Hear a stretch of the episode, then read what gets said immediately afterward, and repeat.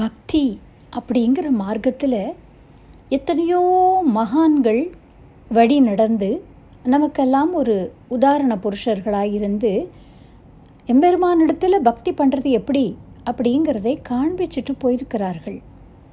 அப்பேற்பட்ட பக்தர்களில் ஒவ்வொருவர் ஒவ்வொரு விதம். அதில் இந்த திண்ணனார் ஒரு தனி ரகமாக இருக்கிறார்.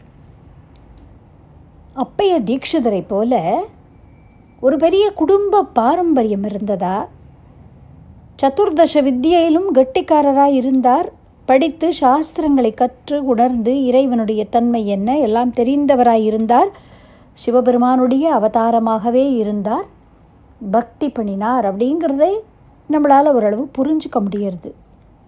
இல்லை காரைக்கால் அம்மையாரை போல ஒரு குடும்ப பாரம்பரியம் இருந்ததா, திருநாவுக்கரசர் அப்படின்னு சொல்லக்கூடிய அப்பர் சுவாமிகளும் அப்படித்தான் சிவபக்தி பண்ணின குடும்பத்திலே வந்தவர்.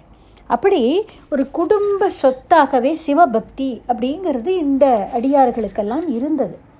அப்படிப்பட்ட குடும்பத்தில் வந்தவரும் அல்ல. சுந்தரமூர்த்தி சுவாமிகளைப் போல சிவாச்சாரியார் அப்படின்னு சொல்லக்கூடிய மரபில் வந்தவர் அப்படியும் அல்ல நம்மளுடைய திண்ணனார். மீராபாய் போன்ற பக்தர்களுக்கெல்லாம் அந்த குடும்ப சூழ்நிலையே அந்த மாதிரி இருந்தது. கிருஷ்ண பக்தி பண்ணக்கூடிய குடும்பம். அவருடைய தாத்தா வந்து கிருஷ்ண பக்தர்களையெல்லாம் ஆதரவு பண்ணி எப்போதும் தன்னுடைய அரண்மனையில் கிருஷ்ண பக்தர்களை அழைத்து பாகவத பிரவச்சனமும் பஜனையும் அப்படி அந்த சூழ்நிலையிலேயே பிறந்து வளர்ந்தவள் மீரா. ஒரு ஜஸ்டிஃபிகேஷன் பண்ண முடிகிறது. கிருஷ்ண பக்தி அப்படிங்கிறதே ஸ்வரூபமாய் இருந்த வில்லிப்புத்தூரார் அப்படின்னு சொல்லக்கூடிய விஷ்ணு சித்தனான பெரியாழ்வாருடைய திருமகளாய் வளர்ந்தாள் ஆண்டாள். அன்னத்தோடு சேர்த்து கிருஷ்ண பக்தியையும் ஊட்டி ஊட்டி வளர்த்தார் தன் மகளுக்கு. பூமி பிராட்டியுடைய அவதாரம்ங்கிறது ஒரு பக்கம் இருந்தாலும் தந்தையுடைய வழிகாட்டுதல், அந்த குரூமிங் அப்படிங்கிறது இருந்தது ஆண்டாளுக்கு. பக்தி அப்படிங்கிறதுக்கு வழிவகை இல்லாத ஒரு குடும்பத்தில் பிறந்திருந்தால் கூட சாதுக்களுடைய சங்கம் அப்படிங்கிறதான சத்சங்கம் வாய்த்தது கான்ஹோ பாத்ரா அப்படிங்கிற பக்திக்கு. இப்படி ஒவ்வொரு பக்தர்களையும் பார்த்தால் அது ஒரு ஒரு ரகமாக இருக்கிறார்கள். நன்கு கற்றறிந்த பண்டிதர் நம்மளுடைய தென்னவன் பிரம்மராயரான மணிவாசக பெருமான் சிவபெருமானாலேயே ஆட்கொள்ளப்பட்டு ஒரு சித்தர் வடிவத்திலே, ஒரு குருமூர்த்தி வடிவத்திலே காட்சி கொடுத்து அவருக்கு தீட்சை கொடுத்து சிவாய நம என பெற்றேன் அப்படின்னு அவரே சொல்கிறது போல சிவபெருமானாலேயே இந்த பக்தி அப்படிங்கிறத இனிஷியேட் பண்ணப்பட்டவர் மாணிக்க வாசகர். இப்படியெல்லாம் பக்தர்களுடைய சரித்திரங்கள் இருக்க, பஞ்சாட்சரத்தை கேட்டிருக்கிறாரா, சிவபூஜை பண்ணியிருக்கிறாரா, சிவபெருமானுடைய கதைகளை கேட்டிருக்கிறாரா, அவருடைய மகிமைகளையெல்லாம் யாராவது பாட கேட்டிருக்கிறாரா? எதுவுமே கிடையாது. வெளி உலக நாகரிகத்தோட நிழல் கூட படியாத, இயற்கையோடு ஒட்டி வாழக்கூடிய மலைவாழ் மறவர்களுடைய குலத்திலே பிறந்தவர்.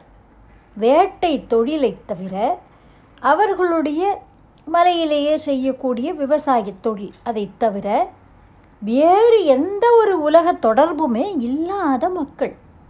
அப்படி இருக்கும் பொழுது இந்த குடுமித்தேவராகிய சிவபெருமானை பார்த்ததும் இந்த மாதிரி ஒரு ஆறா காதல் பெருக்கு எப்படி ஏற்பட்டது கண்ணப்ப நாயனாருக்கு? யசோதா பிராட்டி கிருஷ்ணனிடத்தில் எப்படி ஒரு அன்பை பொழிந்தாலோ அந்த மாதிரி ஒரு அன்பு ஏற்படுறது கண்ணப்ப நாயனாருக்கு. இவர் ஒரு தனித்த ஒரு பக்தர். எத்தனையோ பக்தர்கள் சிவபெருமானை அம்மையப்பனாக பாவித்து பாடியிருக்கிறார்கள். மாணிக்க வாசகர், நம்முடைய வள்ளலார் என்று சொல்லக்கூடிய அருட்பிரகாச வள்ளலார் அவர்கள், எல்லாரும் நிறைய பக்தர்கள் நீ என் தாய் அல்லவா, தாயும் தந்தையும் நீயே அப்படின்னெல்லாம் இறைவனை பாடியிருக்கிறார்கள். ஆனால் எம்பெருமானை தாயிலி தந்தையிலி என்று ஆதியும் அந்தமும் இல்லாத அரும்பொருளை தனக்கு குழந்தை அப்படின்னு பாவித்து கொண்ட பக்தர் ரொம்ப ரொம்ப ரேர் ஜெம், ஒரு யுனீக் பக்தர் இவர் தான். காரைக்கால் அம்மையாரை கூட சிவபெருமான் தாயே அப்படின்னு கூப்பிட்டார். காரைக்கால் அம்மையார் தன்னை தாயாக பாவித்து கொண்டு சிவபெருமானிடம் அன்பு செய்யவில்லை. தன்னை குழந்தையாகவும் அம்மையப்பனாக சகலமாகவும் பாவித்து கொண்டுதான் அன்பு செய்தார். சிவபெருமானால் தாயாக கருதப்பட்டார். ஆனால் வாஸ்தவத்திலேயே தன்னை தாயாகவும் இந்த சிவபெருமானை தனக்கு குழந்தையாகவும் பாவித்து கொண்ட ஒரு பக்தர் பெரியாழ்வாரை போல. பெரியாழ்வார் எப்படி தன்னை யசோதையாக பாவித்து கொண்டு கண்ணனை தன் குழந்தையாக நினைத்தாரோ அந்த மாதிரி ஒரு பாவத்திலே இந்த பரமேஸ்வரன் இடத்திலே தாய் அன்பு பொங்கி பெருக அவரை அப்படியே தழுவிக்கொண்டு கண்ணீர் சொரிந்து பிரிய மாட்டாமல் இப்படி ஒரு பிரேமை ஏற்பட்டிருக்கிறதே இந்த கண்ணப்பனுக்கு, இந்த திண்ணனாருக்கு. இது என்னன்னு விவரிக்க முடியும்? நாணன் திகைப்பு மாறாமல் அப்படி பார்த்து கொண்டே நிற்கிறார். திண்ணா, உனக்கு என்னப்பா ஆச்சுன்னு கேட்கணும்னு கூட அவருக்கு தோணலை.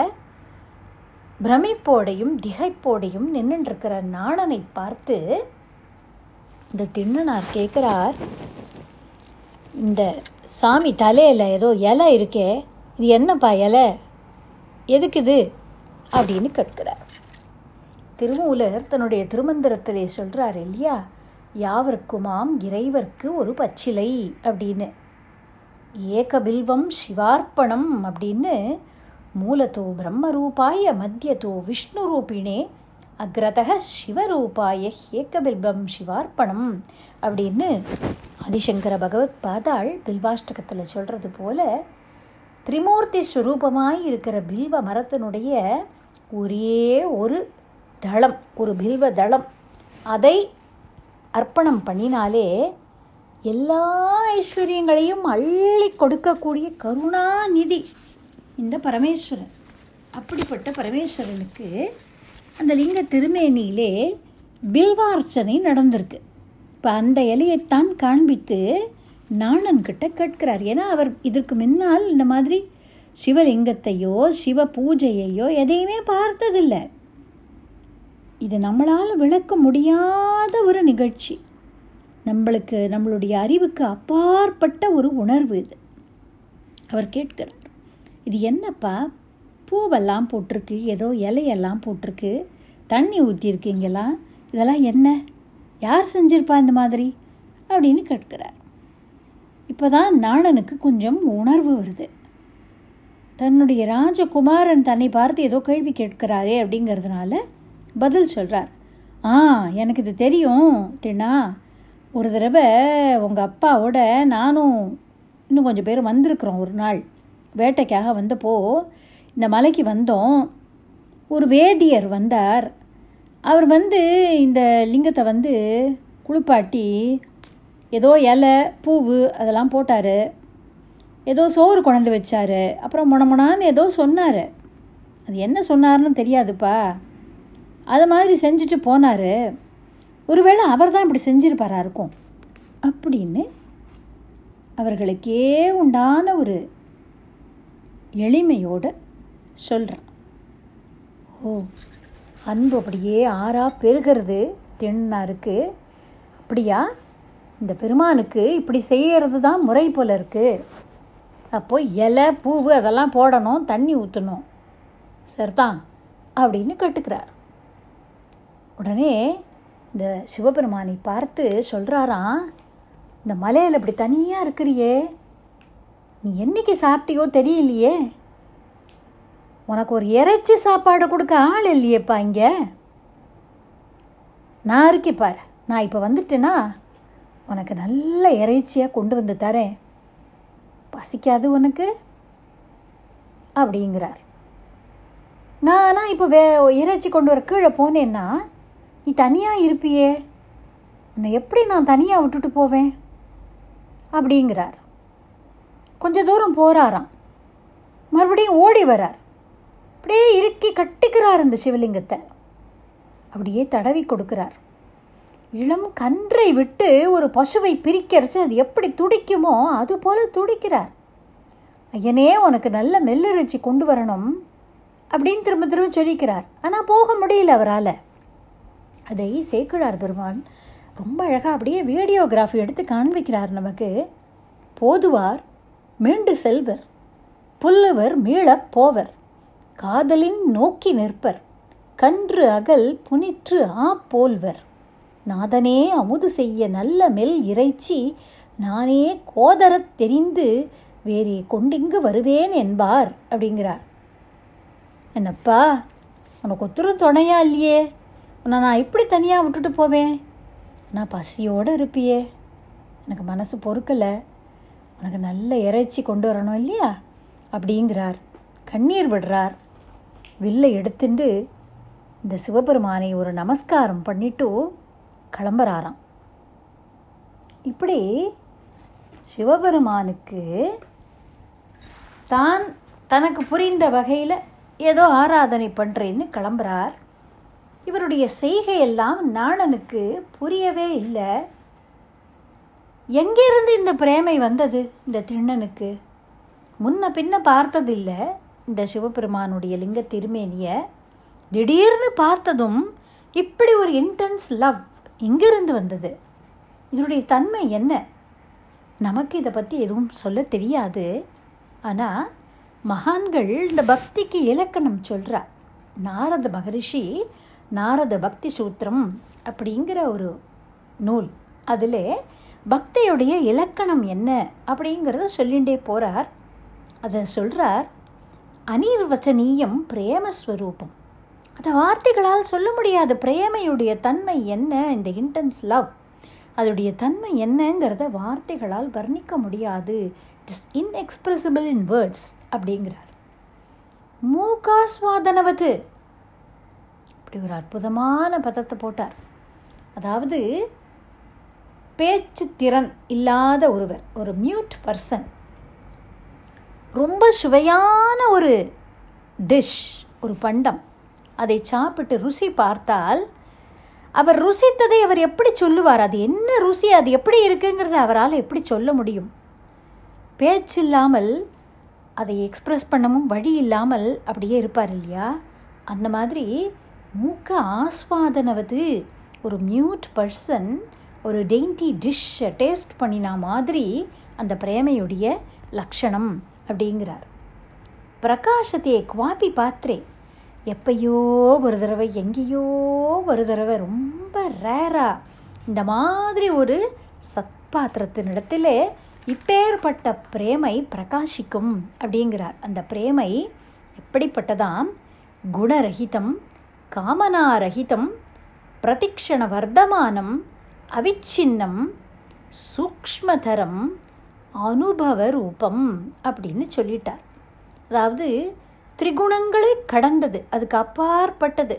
இந்த மூன்று குணங்கள்னால ஏற்பட்டது கிடையாது இந்த அன்புங்கிறது, அதை தாண்டினது. காமனாரகிதம், எந்த பிரதிபலனையும் எதிர்பார்க்காதது, எந்த விதமான ஒரு பலன்லையும் அபேட்சை இல்லாதது. பிரதிக்ஷண வர்த்தமானம், நிமிஷத்துக்கு நிமிஷம் நிமிஷத்துக்கு நிமிஷம் அப்படியே வளர்ந்து கொண்டே போகக்கூடியது. அவிச்சின்னம், இன்சசன்ட், அப்படியே ஒரு விச்சித்தியே இல்லாமல் தொடர்ந்து வளர்ந்து கொண்டே போகக்கூடியது. சூக்ஷ்ம தரம், மோஸ்ட் சட்டில், மலரை விட நுண்மையானது அப்படின்னு சொல்கிறார். அண்ட் அனுபவ ரூபம் அப்படின்னு சொல்கிறார். இதை அனுபவித்துத்தான் தெரிந்து கொள்ள முடியும். அவரவரும் எந்த அளவுக்கு இதை அனுபவிக்க முடியுமோ அப்படி அனுபவித்து தான் தெரிஞ்சுக்க முடியும். It is fathomable only by intuition அப்படின்னு சொல்லிட்டார் நாரதர். அதனால் நாம் இதை விளக்க முடியாது அப்படிங்கிறத புரிஞ்சுக்கலாம், அவ்வளவுதான். சிவபெருமானுக்கு உணவு கொண்டு வரணும் அப்படிங்கிறதுனால கிடுகிடுன்னு மலையை விட்டு இறங்குறார் திண்ணனார். நாணனும் வேகமாக அவரை தொடர்ந்து கீழே இறங்குறார். இவ்வளவு வேகமாக போகிறாரே திண்ணனார், அவரை எது செலுத்தித்து அப்படின்னா பெருக்கெடுத்து வரக்கூடிய அந்த காதல் அன்பு, அது செலுத்துறது. இது கிராஸ் லவ் கிடையாது, இட்ஸ் எலேட்டட் லவ். அது ரொம்ப ரொம்ப உயர்ந்த ஒரு அன்பு பரமேஸ்வரன் இடத்துல எப்படி ஞான சம்பந்த மூர்த்தி சொல்கிறாரோ அதுபோல் காதலாகி கசிந்து கண்ணீர் மல்கி ஓதுவார்தமை நன்னெறிக்கு உய்ப்பது வேதம் நான்கினும் மெய்ப்பொருளாவது நாதன் நாமம் நமச்சிவாயவே அப்படின்னு காதலாகி கசிந்து கண்ணீர் மல்கி அப்படி இருக்குது அவருடைய நிலை. அப்படி அந்த அன்பு அவரை செலுத்துறது. கிடுகிடுன்னு கீழே இறங்கி வரார். பொன்முகலி நதியை கடந்து அந்த சோலையை வந்து அடைந்தார். காடன் இந்த காட்டுப்பன்றியை பக்குவம் பண்ணுறதுக்கெல்லாம் தீ கடைந்து அதெல்லாம் பக்குவம் பண்ணி வைத்திருக்கிறார். இவ்வளவு நேரம் ஆயிடுத்து அப்படின்னு எதிர்பார்த்துட்டு காத்துட்டுருக்கிறார். என்ன ஆச்சோ தெரியலையே அப்படின்னு. இப்போ தன்னுடைய ராஜகுமாரன் வேகமாக வரதை பார்த்ததும் ரொம்ப சந்தோஷப்பட்டார். ஐயனே, இவ்வளவு நேரம் ஆயிட்டுதே, உங்களுக்கு பசி வந்திருக்குமே, வாங்க உணவு எடுத்துக்கலாம் அப்படின்னு வரவேற்று கூப்பிடுறார். நாணனை பார்த்ததும் கேட்கிறார். இவர் ஒன்றும் பதில் சொல்லலையே. நாணன் பின்னாடியே வரார். நானா, ஏன்பா இவ்வளோ நேரம் அப்படின்னு கேட்கிறார் காடன். நாணன் பதில் சொல்கிறார். காடா, இந்த திண்ணன் மலைக்கு மேலே என்னோட வந்தான் இல்லையா, சும்மா நீ பக்குவம் பண்ணுற வரைக்கும் பொழுதை போக்கலாமேன்னு இந்த குடும்பத்தேவரை காமிச்சிட்டு வரலான்னு தான் கூட்டிகிட்டு போனேன். அங்கே போய் நடந்த கூத்தை ஏன் கேட்குற? இங்கேருந்து போனால் ஓடி போய் இந்த குடும்பத்தேவரை அப்படியே கட்டி பிடிச்சிக்கிட்டான். வங்க பிடிச்சிக்கிட்ட உடும்பு மாதிரி விடமாட்டேங்கிறான்ப்பா. அவரை பார்த்து கதவி அழறான், ஏதோ தடவி கொடுக்குறான். பசு கன்றுக்குட்டியை நக்கி கொடுக்குமே அந்த மாதிரி இருக்கிறான்ப்பா இவன்.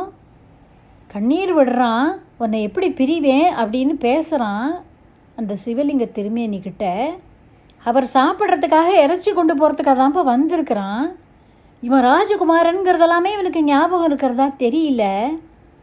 இவன் தேவ மயக்கம் கொண்டான், அதாவது இறைவனிடத்தில் பித்து பிடித்து போயிட்டு இவனுக்கு அப்படின்னு நாணன் சொல்கிறான். காடன் சொல்கிறான். திண்ணா, நீ என்னப்பா காரியம் செஞ்ச? நீ என்ன செஞ்ச? உனக்கு என்ன ஆச்சு? நீ எங்களுடைய தலைவன் இல்லையா, நீ எங்கள் ராஜகுமாரன் இல்லையா அப்படின்லாம் அவரை ஷேக்கப் பண்ணுறார். அவர் முகத்தையே பார்க்கலை திண்ணனார். இந்த காட்டு பன்றியை மறுபடியும் அந்த கொழுப்பு பக்குவம் பண்ணி வச்சுருந்ததை எடுத்து தீயில் நன்றாக வதக்கினார். தசைகளையெல்லாம் வேறு வேறாக அறுத்தார். அம்பில் கோத்து காய்ச்சி நல்ல பதமுறை அதை வேக வைத்து அதை பல்லில் போட்டு சுவைத்து பார்க்கிறார். இனி நல்ல ஒரு டேஸ்டியாக இருக்கிற போர்ஷன்ஸை மட்டும் அப்படி அதக்கி பார்த்து அதை நல்லா சாஃப்டாக பண்ணி ஒரு இலை அதில் ஒரு கல்லை பண்ணி, அதாவது ஒரு தொன்னை மாதிரி பண்ணி அதில் இந்த வாயில் அதக்கி பார்த்து அதை சாஃப்டாக ஆக்கி டேஸ்டியாக இருக்கிற போர்ஷன்ஸ் அதை மட்டும் துப்புறார் அந்த இலையில். பாக்கி போர்ஷன்ஸை கீழே எறிகிறார். இந்த நாணனும் காடனும் இவருடைய செய்கையெல்லாம் பார்த்துட்டே இருக்கிறார்கள், பிரமித்து போய். இவனுக்கு இந்த பித்து முத்தி போச்சே. அருமையான இறைச்சியை நன்றாக காய்ச்சி வாயில் போட்டு அதுக்கி பார்க்குறான், அப்புறம் உமிழறான். இவனுக்கும் பசி, காலையிலிருந்து வேட்டையாடி உச்சி பொழுதுக்கு மேலேயே ஆயிடுத்து, பசி வைத்த கிள்றது. இவனுக்கும் பசி, இவன் தானும் சாப்பிட மாட்டேங்கிறான், நமக்கும் தரமாட்டேங்கிறான். சில போர்ஷன்ஸ் எடுத்து விட்டெறிகிறான். இது என்னமோ ஒரு சொல்ல தெரியாத பித்து பிடிச்சி போச்சு. இதை எப்படி தீக்கிறதுன்னு புரியலையே. இதை இப்படியே விட்டால் நல்லதுக்கு இல்லையே. ராஜாவுக்கு என்ன பதில் சொல்லுவோம்? நம்ம முதல்ல போய் நம்ம ராஜாக்கிட்ட, நாகன்கிட்ட சொல்லி அவரை அழைச்சிட்டு வருவோம்ப்பா. தேவராட்டிகிட்டையும் போய் சொல்லுவோம், இது ஏதோ பூதம் பிசாசு பிடித்து கொண்டது போல இருக்கு இவரை அப்படின்னெல்லாம் பேசிக்கிறார்கள். இந்த வேட்டைக்காடுக்கு போய் மற்ற வேடர்களையும் அழைச்சிட்டு ராஜாவை போய் பார்ப்போம் அப்படின்னு சொல்லி அவர்கள் ரெண்டு பேரும் புறப்பட்டு போயிட்டார்கள். காதல்னாலே ஆட்கொள்ளப்பட்ட திண்ணனார் சிவபெருமான் அப்படிங்கிற அந்த பூத நாயகன், சர்வபூதங்களுக்குள்ளேயும் அந்தர்யாமியாக இருக்கிற அந்த சர்வேஸ்வரன் இப்போ இவரை ஆட்கொண்டான் அப்படின்னு அவர்களுக்கு தெரியலை. ஏதோ பூதம் ஆட்கொண்டது, he behaves like a man who is possessed அப்படின்னு நினைத்தார்கள். அப்படி இந்த பூதநாயகனுக்கே ஆட்பட்டவராய் அன்பே உருவான திண்ணனார் இந்த வேடர்கள் போனதையும் உணரவே இல்லை. அவருக்கு அதை ரியலைஸே பண்ணலை. தான் செஞ்சதையே செய்கிறார் மும்முரமாக. இந்த ஊன் அமுது இருக்கு இல்லையா, அவர் வாயில் போட்டு சுவைத்து சாஃப்டாக ஆக்கினது அதை எடுத்துட்டார். தண்ணி ஊற்றிருந்ததே அப்படின்னு ஞாபகம் வந்தது. இப்போ நம்மளும் தண்ணி ஊற்றணும் அப்படின்னு தோணித்தவருக்கு இடது கையில் வில் இருக்குது, பின்னாடி குவிவரில் அம்புகள் இருக்குது, வலது கையில் தொன்னையில் இந்த பதம் பார்த்த இறைச்சி துண்டுகள் இருக்குது. இப்போ தண்ணியை எதில் எடுத்துக்கிறது யோசித்தார். வாய் இருக்கே அப்படின்னு நல்ல அந்த பொன்முகலி ஆற்றிலிருந்து நல்ல தூய்மையான நீரை வாய் முழுக்க முகந்து எடுத்துட்டார். மலர்களையெல்லாம் கொய்து எந்த கையில் எடுத்துன்னு போகிறதுன்னு தெரியல, தன்னோட ஜடா முடியில் சொருகி கொண்டார். ஒரு கையில் வில்லு, இன்னொரு கையில் இறைச்சி இருக்கிற அந்த கல்லை தொன்னை, தலையில் புஷ்பம் சுவாமிக்காக, வாயில் தீர்த்தம். இப்படி எடுத்துட்டு ஓட்டமும் நடையுமா அந்த காளஹஸ்தி மலையை ஏறி மேலே வரார். அப்பா ரொம்ப பசிச்சுதா அவனுக்கு, என்னை மன்னிச்சிருப்பா, இறைச்சியை பக்குவம் பண்ணி நல்லா இருக்கான்னு பார்த்து எடுத்துன்னு வரத்துக்கு நேரம் ஆயிடுத்து அப்படின்னு அப்படின்னு மனசால் நினைக்கிறார். நினைத்து கொண்டு ஓடி போய் வாயில் இருந்த அந்த நீர் இருந்ததே அதை இந்த சிவலிங்கத்துக்கு மேலே அபிஷேகம் பண்ணுறார். தன்னுடைய காலில் போட்டுருக்கிற செருப்பு கால்னாலேயே, தோல் செருப்பு போட்டுருக்கிறார் இல்லையா, அதாலேயே ஏற்கனவே இருக்கக்கூடிய காய்ந்த புஷ்பங்களை எல்லாம் அகற்றி இந்த தலையில் இருக்கிற பூவை அப்படியே போடுறார்.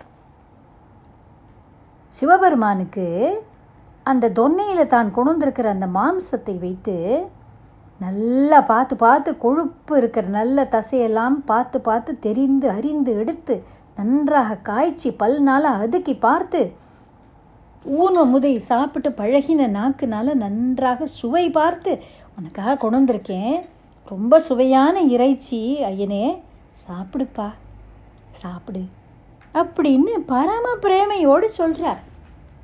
எப்படி சபரி மாதா ராமபிரானுக்கு பழங்களை கொடுத்து ராமச்சந்திர பிரபோ சாப்பிடுப்பா அப்படின்னு சொன்னாலோ, எப்படி வந்திங்கிற பாட்டி ஒரு கூலி ஆளாய் வந்த பரமேஸ்வரனுக்கு புட்டை கொடுத்து பிரியத்தோடு சாப்பிடு அப்படின்னு சொன்னாலோ, அதுபோல் இந்த திண்ணனார் சிவபெருமானுக்கு இப்போ தான் கொண்டு வந்ததையெல்லாம் கொடுத்து சாப்பிடுப்பா அப்படின்னு பரிவோடு சொல்கிறார். திருத்தாண்டகத்தில் அப்பர் சுவாமிகள் சொல்கிறார் சிவபெருமானை பற்றி, வானவன் காண் வானவர்க்கு மேலானான் காண், வடமொழியும் தென் தமிழும் மறைகள் நான்கும் ஆனவன் காண், ஆனைந்தும் ஆடினான் காண் ஐயன் காண், கையில் அனலேந்தி ஆடும் காணவன் காண், காணவனுக்கு அருள் செய்தான் காண், கருதுவார் இதயத்து கமலத்து ஊரும் தேனவன் காண், சென்றடையார் செல்வந்தான் காண், சிவனவன் காண், சிவபுரத்து என் செல்வந்தானே அப்படின்னு சொல்கிறார். வடமொழியும் தென் தமிழும் மறைகள் நான்கும் ஆனவன். மொழிகளை பற்றி சொல்கிறோம் இல்லையா, சம்ஸ்கிருதம் அப்படின்னு சொல்லக்கூடிய வடமொழியும் தென் தமிழும் மறைகள் நான்கும் எல்லாமாய் ஆனவன் பரமேஸ்வரன் அப்படின்னு சொல்கிறார். ஆண் ஐந்தும் ஆடினான் காண் அப்படின்னு சொல்கிறார். ஆண் ஐந்து அப்படிங்கிறது என்னென்னா, ஆ என்றால் பசுமாடு, பசுவிலிருந்து கிடைக்கக்கூடிய 5 பொருட்கள், பஞ்சகவ்யம் அப்படின்னு இதற்கு பெயர். பால், தயிர், நெய், கோமியம், சாணம் அப்படின்னு சொல்லக்கூடிய 5 பொருட்கள் சிவபெருமானுக்கு அபிஷேகம் செய்யும் பொழுது 14 பொருட்களை கொண்டு அபிஷேகம் செய்யப்படுறது. நல்லெண்ணெய், இந்த ஆண் ஐந்து அப்படின்னு இப்போ சொன்னோம் இல்லையா பஞ்சகவ்யம், அது பஞ்சாமிர்தம், நெய், பால், தயிர், தேன், கரும்பு சாறு, எலுமிச்சை சாறு, இளநீர், சந்தனம், இப்படி இந்த ஆகமங்கள் படி 11 பொருட்களால் அபிஷேகம் செய்து கும்ப ஜலத்தால் அந்த நீராட்டு பண்ணி அப்படி செய்யப்படும் அந்த சிவபெருமானுக்கு ஆகமம் ஆகி நின்று அன்னிப்பான் தாழ் வாழ்க அப்படின்னு சொல்கிறார் இல்லையா மாணிக்க வாசகர். அப்படி வேதங்கள் ஆகமங்கள் எல்லாம் எந்த பரமேஸ்வர சுரூபமோ அந்த ஆகமங்களில் கூறியுள்ள விதிமுறைப்படி எந்த பரமேஸ்வரனுக்கு பூஜை நடக்குமோ அவருக்கு இப்படி வாயில் கொண்டு வந்த ஜலத்தினால் ஒரு அபிஷேகம், செருப்பு காலால் நீக்கி தலை முடியில் கொண்டு வந்த பூக்கள்னால் ஒரு அர்ச்சனை, வாயில் அதக்கி கொண்டு வந்த இறைச்சி நெய்வேத்தியம், இப்படி ஒரு பூஜை இங்கே நடக்கிறது. இதற்கு யார் சாட்சி? திசைகள் தான் சாட்சி. இங்கே கண்ணப்பர் இப்படி ஒரு பூஜை பண்ணினாரே, இதை பார்த்து சாக்ஷாத் பரமேஸ்வரனுடையவே அவதாரமான சம்போர் மூர்த்திகி சரதி புவனே சங்கராச்சாரிய ரூபாம் அப்படின்னு சொன்னது போல பரமேஸ்வரனே வந்து அவதாரம் பண்ணினவரான ஆதி சங்கர பகவத் பாதாள் தன்னுடைய சிவானந்த லகரியிலே ஆச்சரியப்பட்டு போகிறார் இங்கே நடந்த இந்த பூஜையை பார்த்து.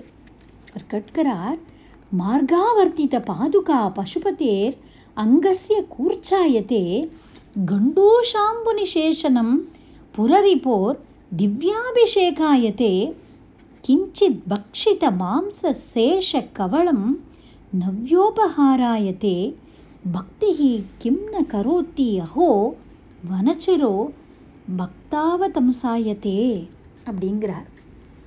மார்காவர்த்தித பாதுகா, அதாவது காலில் போட்டுக்கொண்டு அந்த காட்டிலே நடந்து நடந்து தேய்ந்து போன அந்த செருப்பு, அது அபிஷேகம் பண்ணுறதுக்கு முன்னாடி அந்த கலச ஜலங்களில் தர்ப்பைய கூர்ச்சம் அப்படின்னு பண்ணி போட்டு அப்புறம்தான் அந்த ஜலத்தால் தான் அபிஷேகம் நடக்கிறது ஈஸ்வரனுக்கு.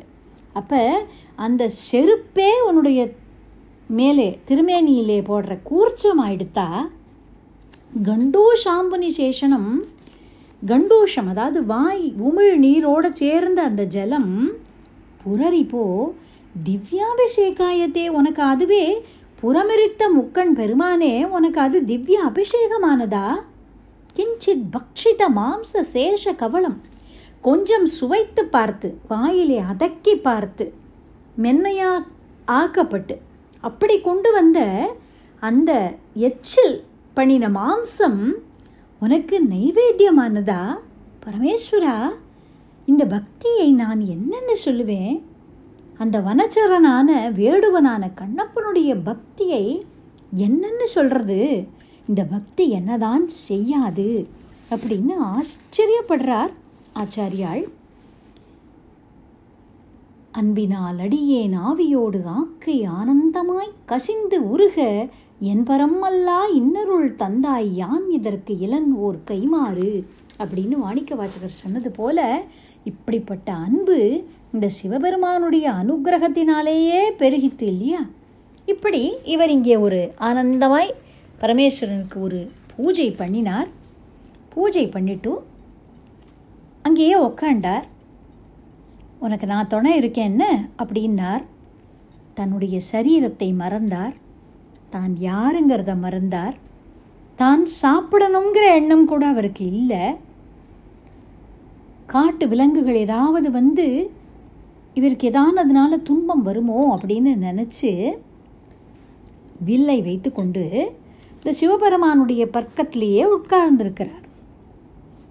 நீ கவலைப்படாத, நான் பார்த்துக்கிறேன், நான் இங்கே காவலாக இருக்கேன்னு, நீ நிம்மதியாயிரு அப்படின்னு அந்த சிவனோடு பேசுகிறார்.